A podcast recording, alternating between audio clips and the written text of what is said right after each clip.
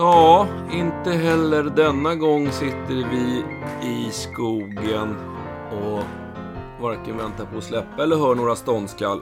Nej, det Eller är för varmt. Det är för varmt alltså. Helt värdelöst. Eh, vi sitter i en källare. Där är det så svalt det kan bli just nu tror jag. Yes. Du, alltså. Vi måste köra en repetition här bara. Hotspot snackade du om här sistens. Ja, det är ju fortfarande högaktuellt. Ja, alltså jag har en kompis i, långt norrut som eh, provade en gråhundspojke på grävling. Ja. Eh, bara ett par timmar eller något blev det väl. Och, och sen så, och han fick utslag. Det, alltså hon har haft det förut på någon hund som visste var hotspot. Men då ringde jag dig och så fick vi rådet agera direkt. Yes. Och hur ska man göra? Hotspots då, det här blir ju en repetition. Det är en hudinfektion som eh, all, ja, det är långhåriga hundar, tät päls. Oftast i kombination med att de har blivit fuktiga. De bakterier eller de svampar eller både och som hundar har normalt sett på huden får en underbar miljö att eh, föröka sig i. Det kanske finns något litet sår dessutom som de kan börja gottas i. Och så får man någonting som från början bara är ett litet eksem på huden och som snabbt sprider sig och kan bli jättestort. Alltså, då menar jag, vi pratar om par, tre decimeter infekterad, inflammerad hud under all pälsen. Vansinnigt smärtsamt när det kommer upp i de, i de storlekarna. Så att det precis som Peter säger, agera direkt. Minsta tecken på... Man brukar kunna känna på lukten att det luktar surt. Framförallt är hunden besvärad. Den kliar sig eller den slickar sig på det stället där hotspotet finns. Ofta så är det hals, eh, bakom öron, eh, Ljumskar nacke, ljumskar. Eh, alltså de här täta ställena. Och vad man gör direkt, det är att man klipper, eller ännu bättre, rakar bort all päls runt området Med marginal. med marginal. Så att har man, om vi nu bara struntar i siffrorna, har man en 5 cm stor infekterad hudyta, då, då rakar man 10 cm. För att det sprider sig utåt kanterna, så att det ska finnas marginal. Och skälet till att man rakar det är att man ska skaffa en mindre gynnsam miljö för bakterier och svampar. Det vill säga mycket luft, mycket syre. Och sen Man- snackar de om att tvätta med koksalt eller? Koksalt, någon alzonlösning, alltså för det gäller att... Immunförsvaret försöker ju jobba med att få bukt med den här infektionen som blir. Man får hjälpa immunförsvaret lite på traven genom att tvätta bort så mycket snusk som möjligt. Och eh, sen är det så att många gånger räcker det om man fångar upp det i tid, men ibland så gör det inte det. Då får man åka till veterinären och i, i vissa fall så har hundarna så ont så vi får alltså, ge dem lugnande så de sover när man rakar och sen så blir det både antiinflammatoriskt och, och emellanåt också även antibiotika för att få bukt på det. Men är man snabb innan det här har blivit allt för omfattande, då kan man nog vända det redan på hemmaplan. Bra. Frågan är om inte jag ska köra till koksaltlösning i ljumskarna när den kommer hem för så jävla svettig och varm som jag är nu. Ja, det kanske funkar, fast du kanske inte rakar lika mycket. Nej, i alla fall inte just där. Eh, nu kör vi. Det var Nu vi. lajka va? Ja, Lajka-fråga. Nu har vi fått en, vi ber om ursäkt eh, Johan, vi, var, vi har sagt det förut. Det, det finns nackdelar med att skicka frågor på vårt Instagram.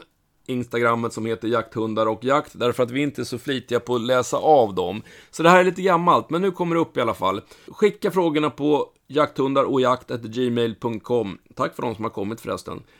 Johan har en östlaika som är två år som fungerar bra för det mesta. Han, eh, ja, han beskriver att den, den, det är inga större problem. Den hälsar på människor och den funkar bra med andra hundar. Den har ett lite annorlunda beteende dock. När den träffar andra hundar så som Johan beskriver det är rädda eller dominanta. Då börjar den här lajkan att ja, utöva ett regelrätt jaktmässigt ståndskall. Och inte bara ståndskall, utan den agerar även som att den, som Johan skriver själv, om den ståndar en älg. Alltså den, den parerar för utfallen, eh, den, den gör små, går fram och försöker nagga lite i de här hundarna.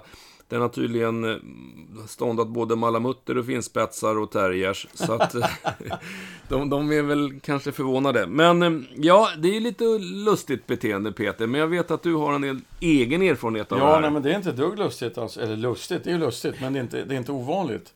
Jag har ju min ungjämte, hon är ju 15 månader nu. Hon är ju väldigt lik det där.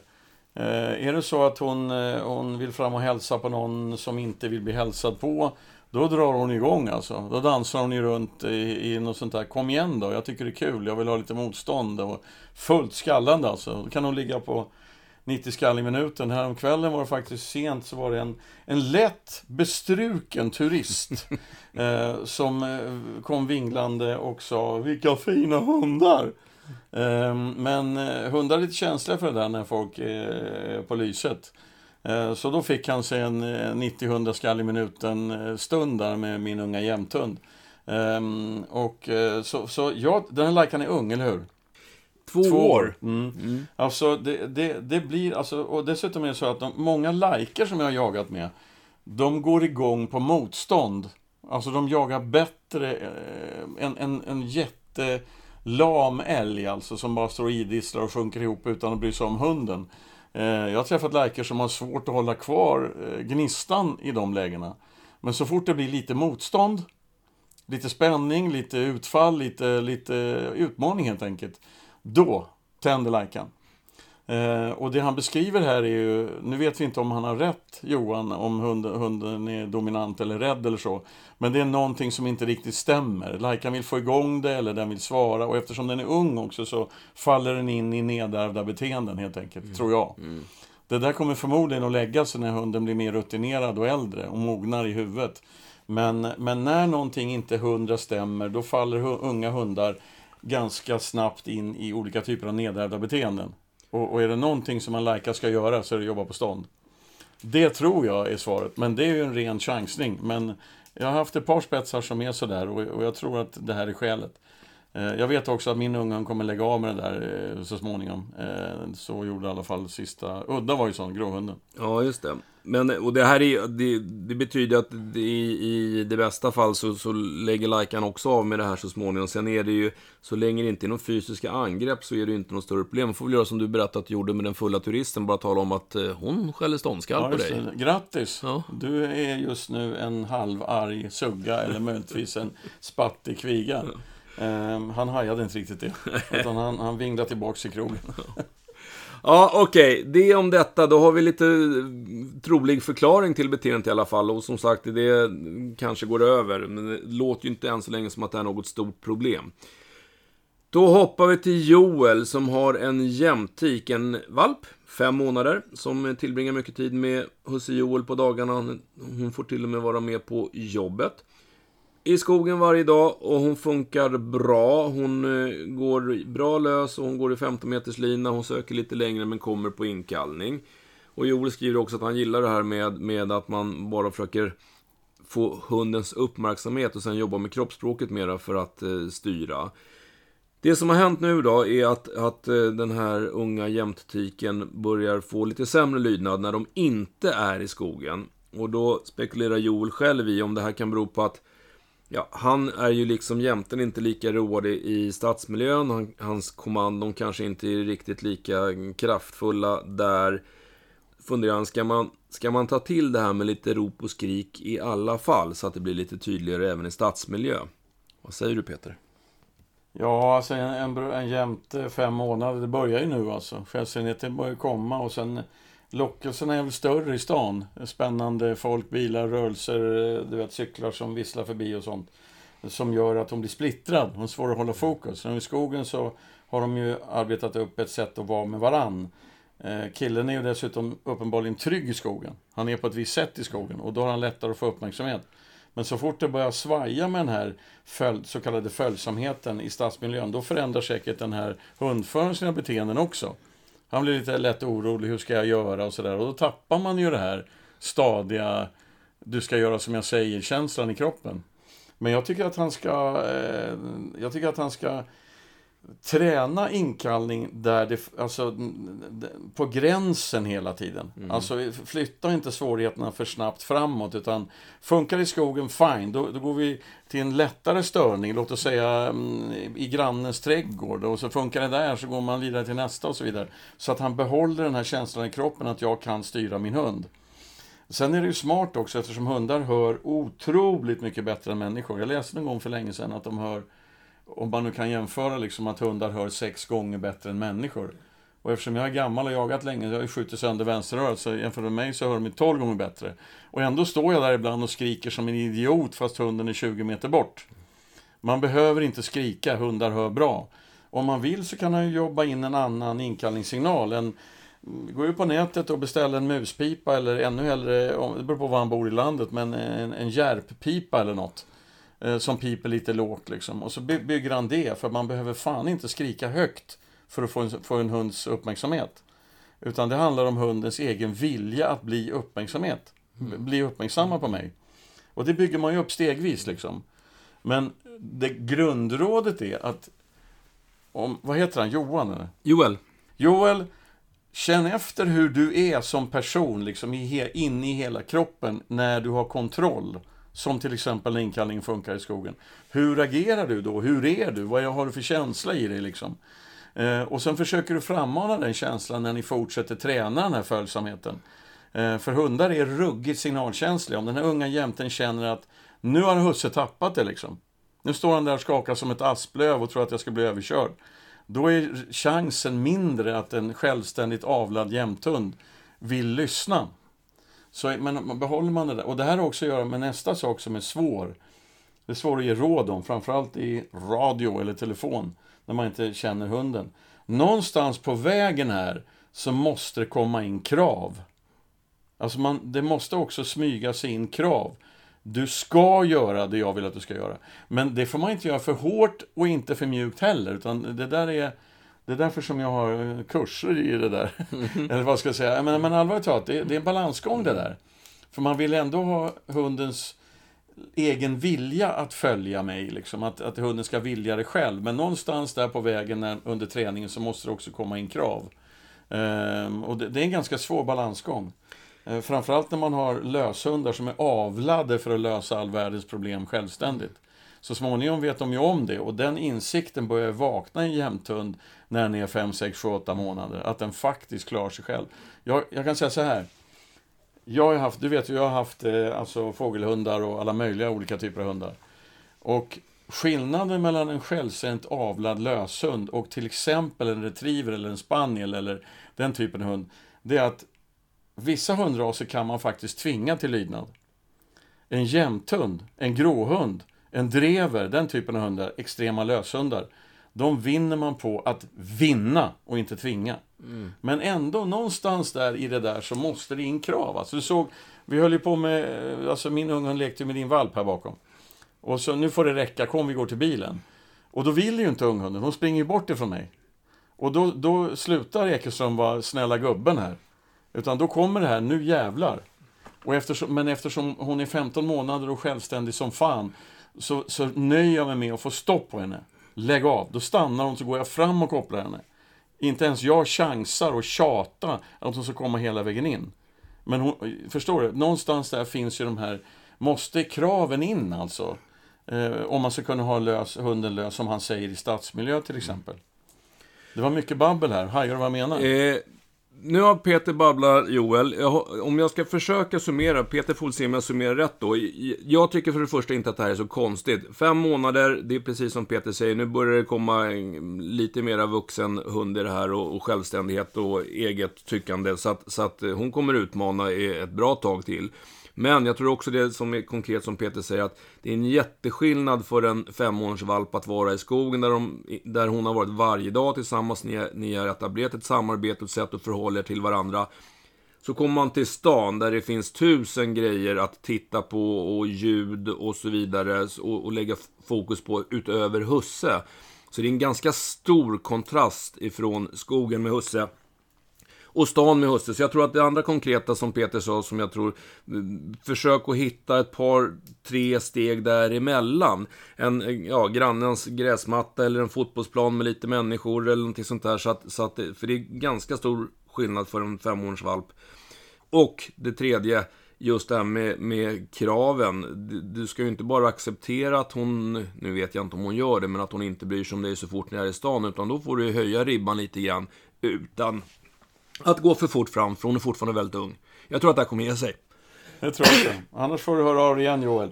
Eh, nu är det din tur. Fyraårig spetskorsning ska jaga älg. Ja, eh, och det är inte, det är nog vår gemensamma fråga här. Vi kan det här lika bra båda två. Eh, det handlar om, om eh, träning, fysisk träning. Den här, den här helgen ska för, den här älgen, den här hunden ska för första gången jaga älg i Jämtland i början av september. Och det är lite tidigare än den, den är förmodligen söderifrån någonstans.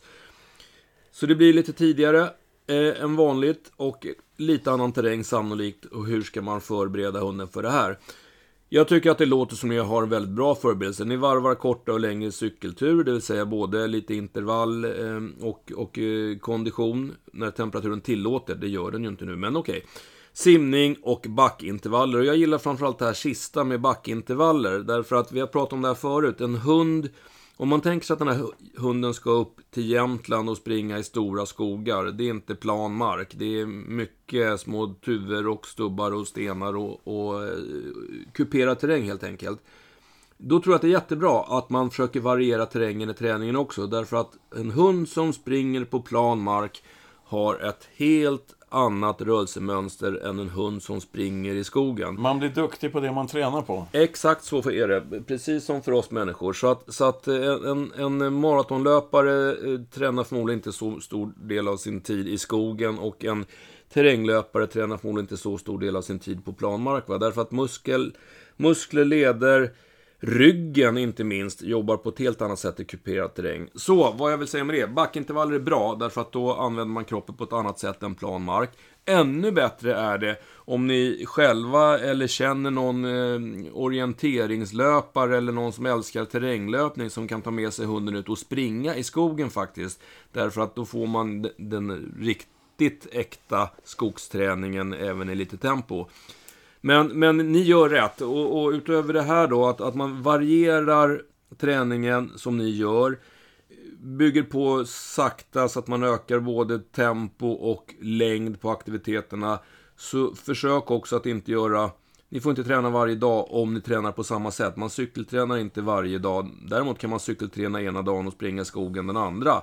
Men, men eh, kroppen behöver ett dygn för återhämtning. Så att eh, ni är på rätt väg. Och sen en annan grej som vi har snackat om, eh, inte minst nu när, när jag har en unghund och du har en valp. Det är Eh, jag, jag försöker låta min, även gamla Orka, att, att leka med andra hundar. Alltså intensiv lek är ju ruggigt ja. bra träning. Ja, nu hade vi inte kameran idag, men vi sa det. Trots värmen så har, har den, eh, vad nu är fyra månaders vaktelvalpen lekt intensivt med den 15 månaders jämthundstiken. Och, och, man ser ju hur de jobbar verkligen. De jagar varandra, de brottas i de hela flyger, kroppen. Hoppar, de ja. kastar sig, vänder i luften och det... Otroligt bra träning. Ja, det är riktigt bra träning.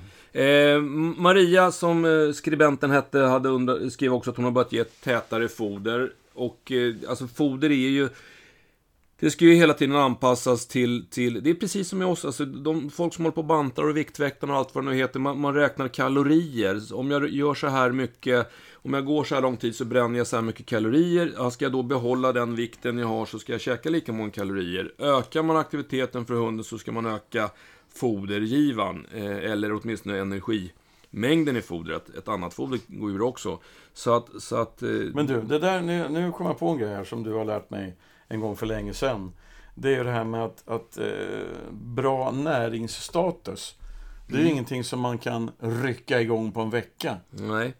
Nej, alltså du ska ju börja bygga näringsstatus en ganska god tid innan. Men det förutsätter ju också lite grann att, alltså det är, egentligen är det lite parallellt med, med fysträningen.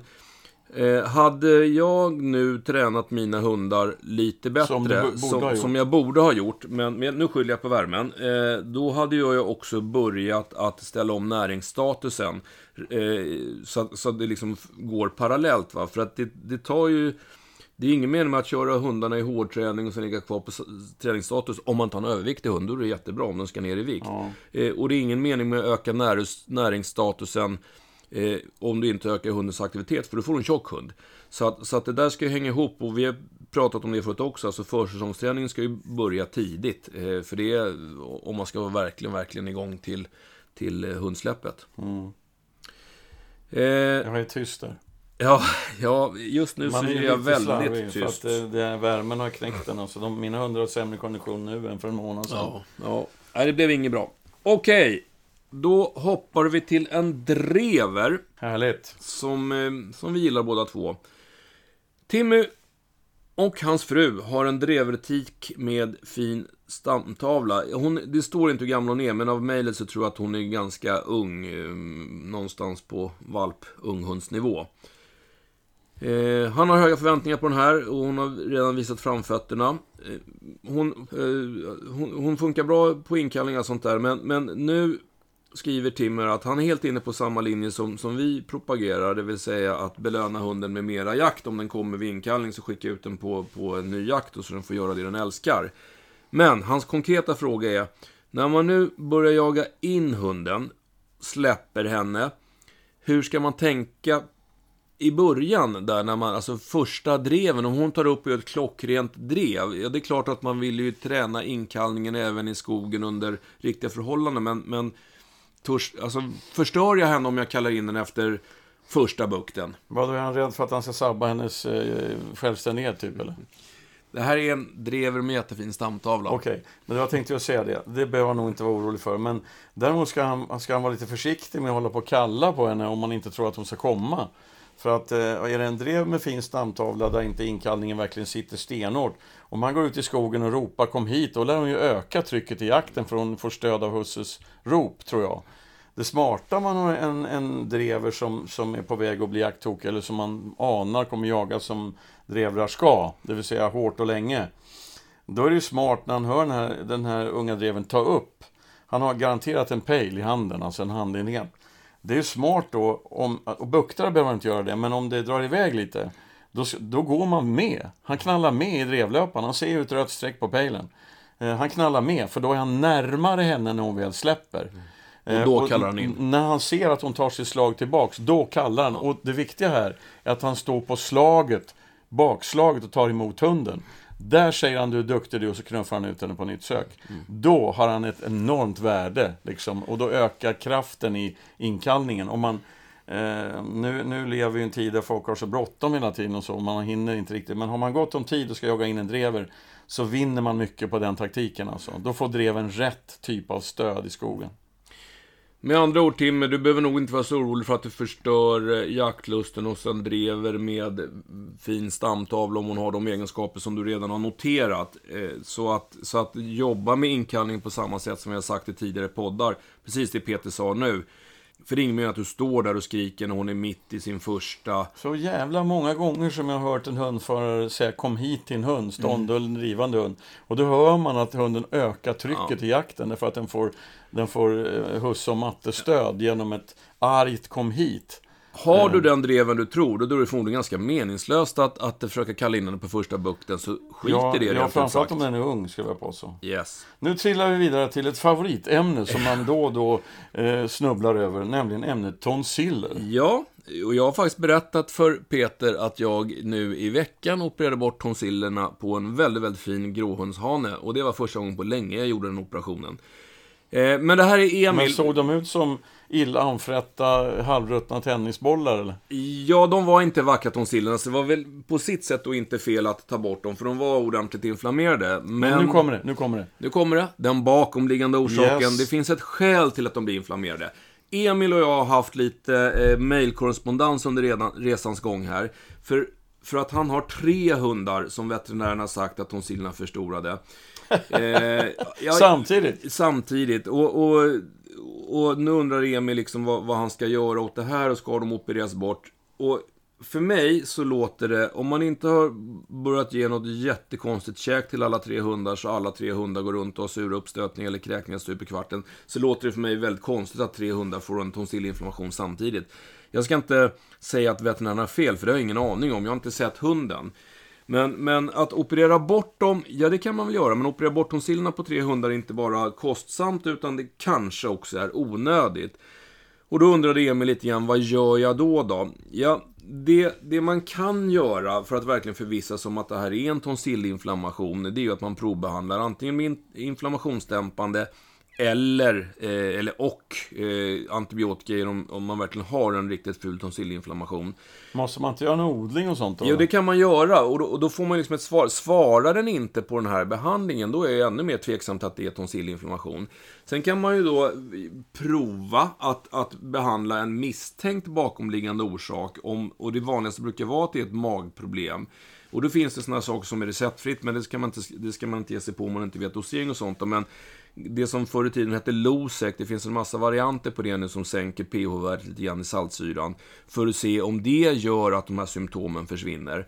Men som jag skrev till dig Emil, jag har inte sett dina hundar, men, men rent logiskt så, så jag blir tveksam när jag hör att tre hundar diagnostiseras med tonsillinflammation samtidigt. Ehm, så att jag hoppas att, att ta en rejäl diskussion med, med din veterinär och eh, fråga om det inte finns något alternativ till att operera bort alla tre hundarnas tonsiller. Det är ingen rolig operation, alltså det gör rätt ont på hundarna efteråt.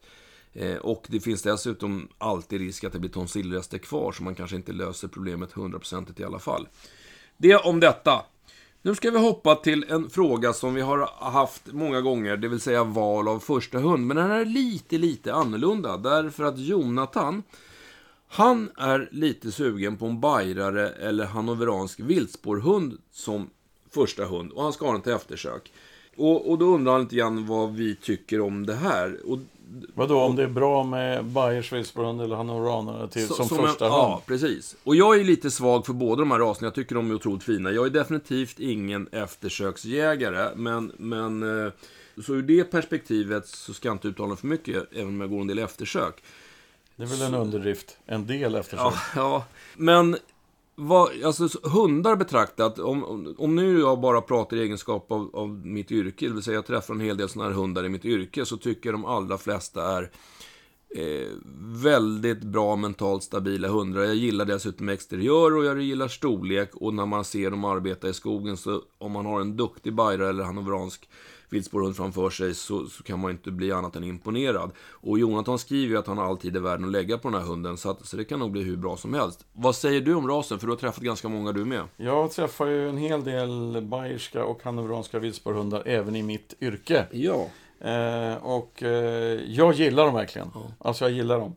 Eh, de är ju mm, ett slags eh, Ja, de är extremspecialister ju. Så, men och, och, ska man skaffa en sån hund så ska man definitivt bli en specialist själv. Och jag tycker han ska göra det, för har han tiden och intresset och han siktar på eftersök ska han absolut skaffa en specialist. Och det är ju schweizhundarna mm. som är specialister. Av två skäl. Dels är det skitballa hundar. Och kul, alltså är man intresserad av spårjobb och sånt så är det kul att jobba med dem.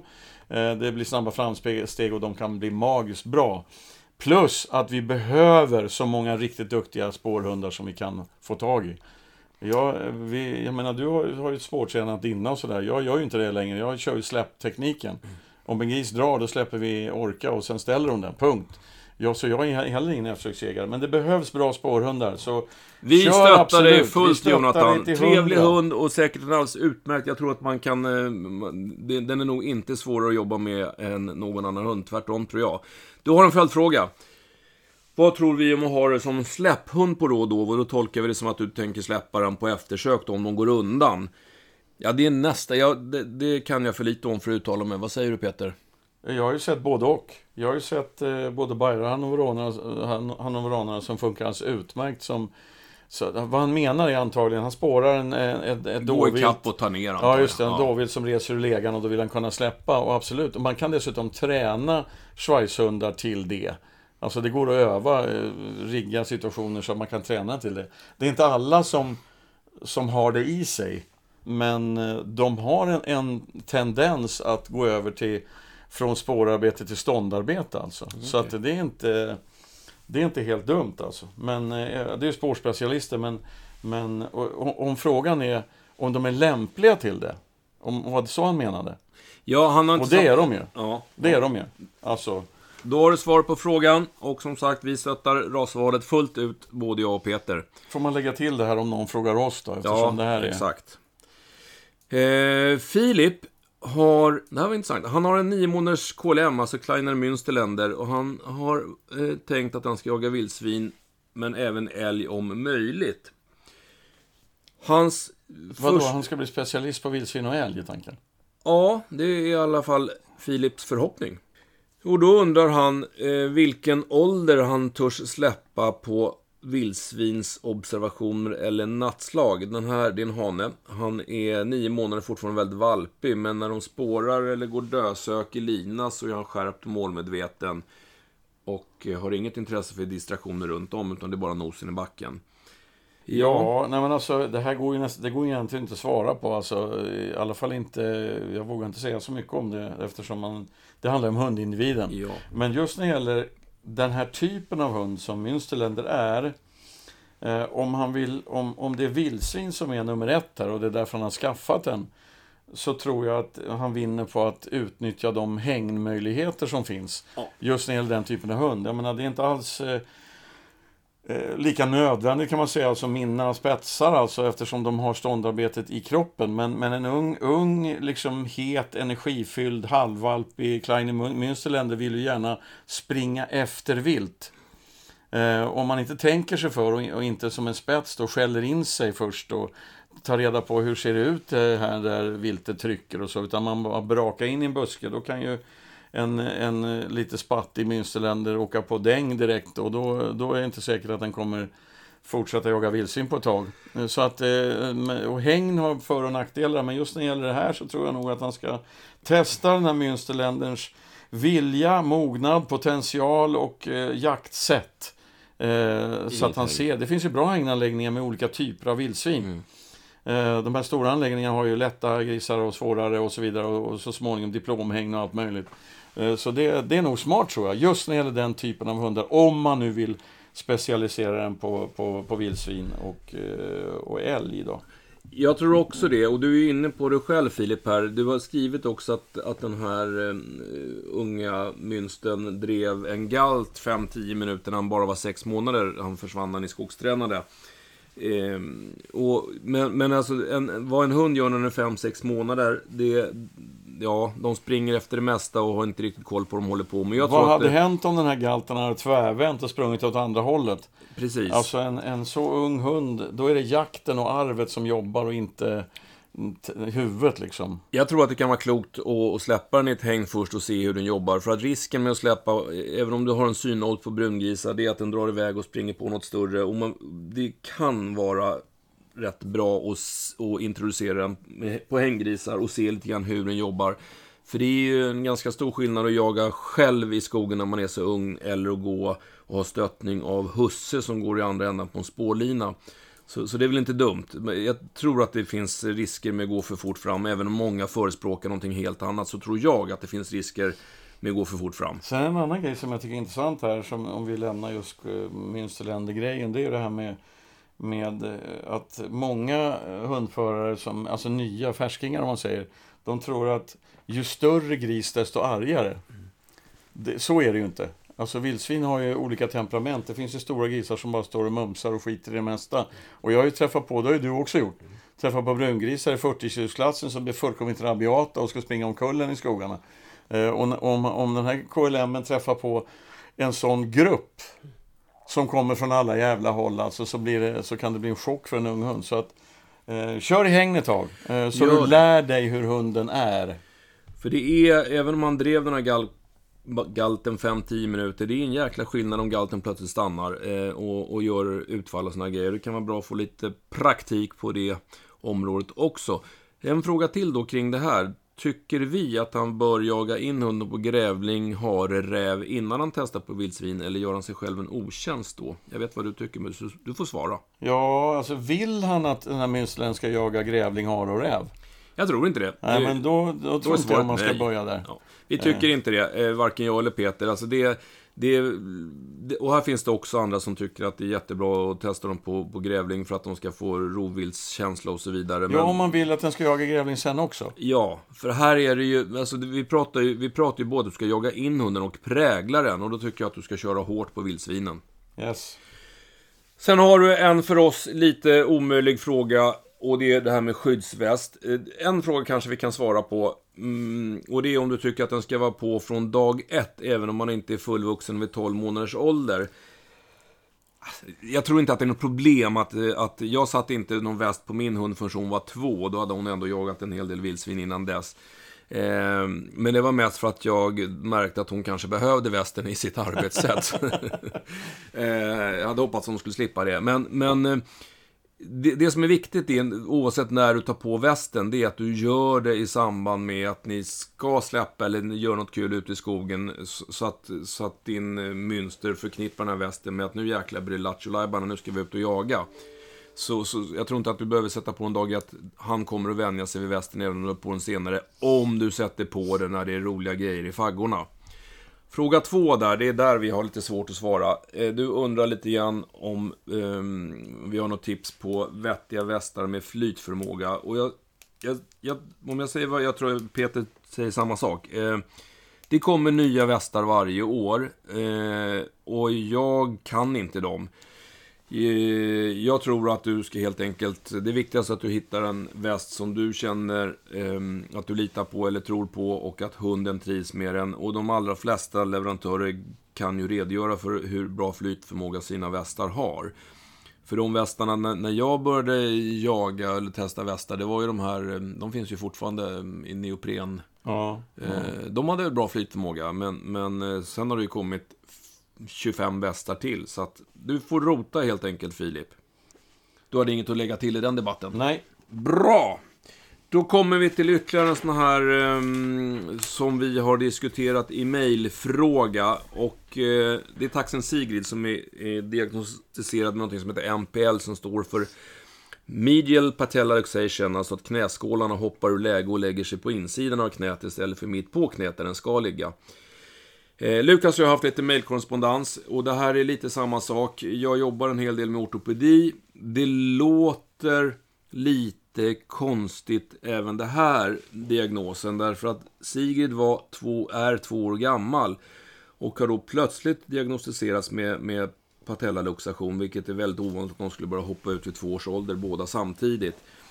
Eh, nu lät det som att du Lukas hade haft kontakt med någon kille som, som hade lite hygglig koll på det här med ortopedi. Och, och mm, jag har precis mejlat dig, eller mm, ganska nyligen, att, att mm, kolla lite grann med honom som faktiskt har känt på hunden. Om han har någon idé om vad som ska göras härnäst. Annars så föreslår jag att du försöker hitta, och nu bor du långt norrut vet jag, eh, någon uttalat duktig ortopedinriktad veterinär för jag skulle inte ge mig på att operera de här knäna utifrån de fakta du har beskrivit. Det låter lite för löst för att eh, vara en säker diagnos. Därför att det är en stor och svår operation och kanske onödig alltså? Ja, och mm. det är aldrig kul att operera båda knäna. Man får ta ett i taget för att hunden ska kunna gå någonstans när den rehabiliterar sig. Va? Men, men det låter... Det är någonting som inte riktigt stämmer när båda knäna hoppar över två års ålder. Så att, så att, men det är en sån här klassisk... Eh skaffa en second opinion av en... Ja, eh, ja. Och sen är det väl veterinärer som de flesta människor. Det finns veterinärer som är skitbra på sura magar och andra som kan operera knän. Så är det. Alltså ni är specialister liksom. Jag är usel på sura magar. Ja, men det, det känner jag. I, känner jag faktiskt i, i luften här inne. Okej, okay. nu har vi vår kära eh, återkommande ja, Den här är ju rolig för fan. Ja, den här är kul. Det här är, nu, nu det som är lite roligt också är att Karin har börjat att tituleras, eller skriva under sina mejl med Pudel-Karin. Karin har en storpudel och har frågat oss några saker förut. Vi tycker det är så kul att Karin med storpudeln mejlar om andra hundraser än bara jakthundar. Nu är det så här att Karin har en granne som har skaffat en Rhodesian Ridgeback. Ja, det är ju faktiskt ursprungligen en jakthund det också. Ehm, det finns väl en del jakt i den säkerligen. Men eh, den har börjat sticka iväg. Och eh, då har Karin berättat att hon jobbar ganska mycket med sin egen pudel och så tipsar hon om våran podd. Tack Karin! Hennes granne har en engelskspråkig podd som han lyssnar på och lär sig ifrån. Och där har den här grannen då lärt sig att man ska aldrig ge hunden någon mat som innehåller viltkött. Inte i foder och inte i godis. Jag, som veterinär då, eh, och är hyggligt påläst om det här med näring. Det står nämligen inte varför man inte ska ge den viltkött. Men jag förstår ingenting. Eh, viltkött innehåller ju lika mycket proteiner som en, en tamko eller en tamgris. Och, så att, eh, jag har aldrig hört talas om det här. Jag kan inte se något skäl till att man inte ska ge eh, sin hund viltkött. Och så var Karins andra fråga vi pratade, eller Peter pratade vid förra avsnittet tror jag om att, att eh, flytta fokus från en obehaglig kloklippning så skulle man slänga ut några viltfärsbiffar. och då undrar Karin, Pudel-Karin, varför just viltfärs? Det enkla svaret är att vi har jäkligt mycket viltfärs hemma. Vi har, det är det man har hemma. Ja, och hundarna gillar det. Vi tycker om det och våra hundar tycker om det. Så det var liksom bara Men ett du, det praktiskt här exempel. alltså en, engelsk, en engelsk podd som säger Ge inte hundarna någon mat med viltkött i. Ja. Kan det inte vara en skröna då? Att de har läst någonting på nätet om att en gris i Estland hade trikiner och det var någon som blev sjuk. Ja, så... det är därför det var så otroligt intressant att, att, att höra motivet eller motiveringen till det. Ja, det kan ju säkert vara så att det här bottnar i att, att viltkött kan innehålla... Kan den här poddmänniskan vara en smygvegan? Är det det det handlar om? Ja, ja det, är en, det är en annan teori. Ja, ja, Ja, men, nej. Eh, det verkar jävligt konstigt i alla fall. Karin, du får jättegärna fråga honom vad skälet, vad argumentet är till att inte ge viltfärs, för det vore väl lite kul att höra. I så fall så kan inte vi käka det heller då. Vad ska vi äta då då? Åh, fy fan, det kan bli jobbigt. Du blir vegan. Ja, nej, alltså, anything goes liksom. Eh, Okej, nu är vi, det här är också, det är inte heller en jakthund. Det här är inte heller en jakthund, det här är en riktig PT-fråga. Det är en lapsk vallhund som eh, tränar för att bli eftersökshund, men de ska leta människor. Eh, matte och, och hunden. Och det har inte med saken att göra egentligen, utan det här är en, en hund som har funkat bra med alla andra hundar. Han, eh, när någon försöker dominera på honom så, så mår han ifrån och sen har det inte varit mer med det. Men nu har det smält ett par gånger på kort tid. Han blev påhoppad bakifrån av en kastrerad husky och försvarade sig. Inga större skador av det, men det var ändå ett slagsmål. Sen så försökte Matte då släppa ihop honom med en annan ung lapskanne för att se om de kunde sköta sig och det gick inte alls. De mopsade en stund och sen rökte de ihop. Efter så fortsatte de umgås och då, då höll de sig lugna. Men det blev liksom inte någon, någon tajtare relation mellan dem. Och nu kommer frågan, för att nu är det som så att en vän till Matte har skaffat en valp, en labrador-mix-hanne. Och de vill ju gärna fortsätta att eh, umgås grannar emellan och eh, gärna passa varandras hundar och, och träna hundarna tillsammans och så vidare. Och nu är Matte lite orolig att, med tanke på det som har hänt då, att den här lapsgrabben som inte är så stor, men, men ganska hård i kroppen och så vidare. Han har aldrig träffat valpar förut. Och eh, vill inte riskera nu att det händer någonting så att klumpedunsen till lapskhanne gör illa den lilla valpen. Och det är Lena som undrar, vad gör man nu då? De ska introducera valpen, eller de, ska, de här hundarna ska bli kompisar, tänker Ja. tanken. Mm. Det går ju inte att säga. Att de ska bli nej? Nej, nej. alla hundar gillar inte alla hundar, så är det bara. Mm. Men, eh, men eh, alltså, det är svårt att säga också eftersom man inte har sett den här lapphunden. Så jag kan inte, jag vill aldrig ge egentligen så här stenhårda Men vi kan ge råd. lite generella råd hur man kan introducera och då blir, hundar. det, då blir det så här. Se till att det här första mötet släpps på en större yta. Absolut inte i någon trång hall eller mellan två bilar eller under ett bord eller någonting. Inget bra alls. Um, ge, ge dem egen space, egen tid. Stå inte och stirra på dem. Bli inte oroliga. Hur ska det här gå? Och sådär, va? Då kan man trigga alla möjliga saker. Utan det bästa är att, att ge dem chansen att reda ut det här själva. Då. Och, och bara för att det är en valp så ska man inte tänka att lapp, den här vuxna hunden kommer krossa valpen. Det är, nästan, det är snarare bra att man gör det rätt så tidigt då. Och inte vänta tills den här eh, labradorkorsningen blir, väger 30 kilo. Eh, skulle jag nog säga. Eh, jag tycker att de ska släppa ihop hundarna, får vi se hur det går. Sen får hon höra av sig igen. Är det så att den här lapska hunden beter sig illa mot valpen, ja då får, får hon höra av sig. Eh, så får man ge råd därifrån. Eh, ta det lugnt, låt dem träffas. Och dessutom, jag har, en, jag egentligen har en annan fråga. Motfråga egentligen.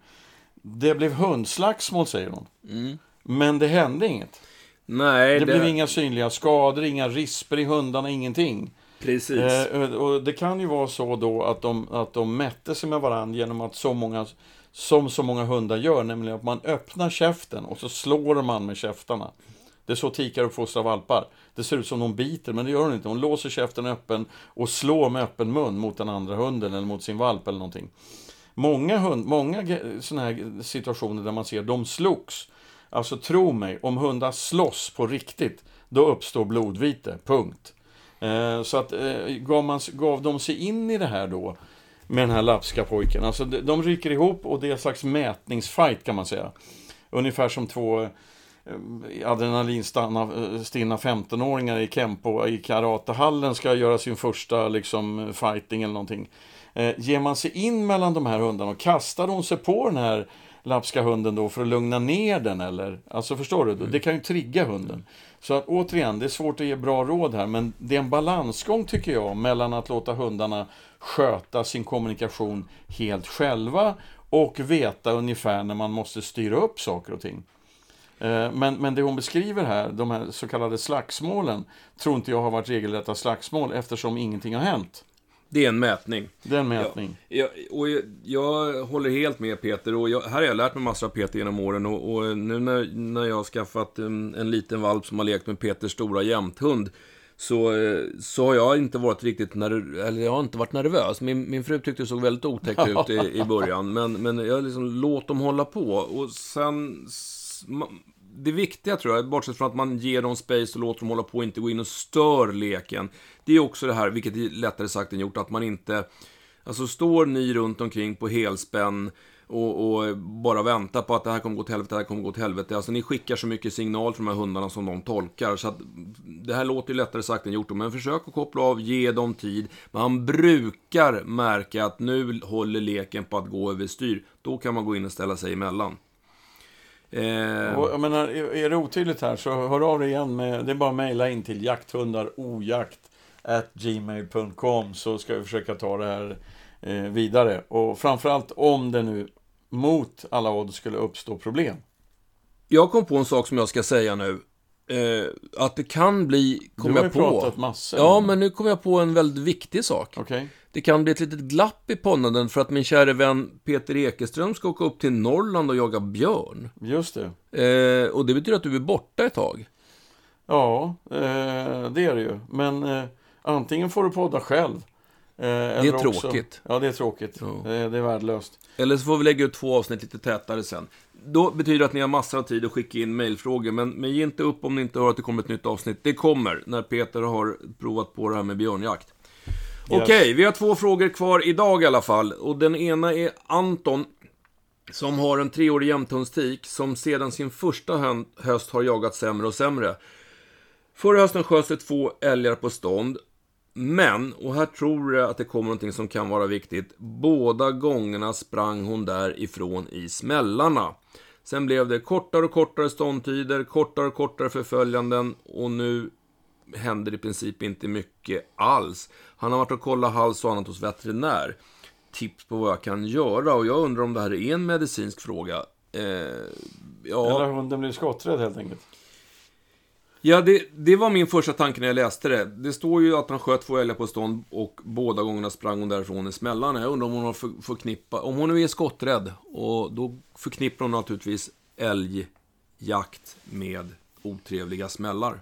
Men ja. jag vet inte. Så Men det, är, det är ändå konstigt alltså att hon, alltså de brukar ju, skotträdda hundar brukar, kan ju dra alltså i skottet, men, men eh, jaktlusten brukar driva dem att fortsätta jaga. Mm. Eh, så, så att eh, man undrar lite, står ingenting om, om hon kom tillbaks till den skjutna älgen efter en stund? Eller? Nej, det står ingenting. Vet du vad Anton? Jag gör så här. Eh, komplettera ditt mejl.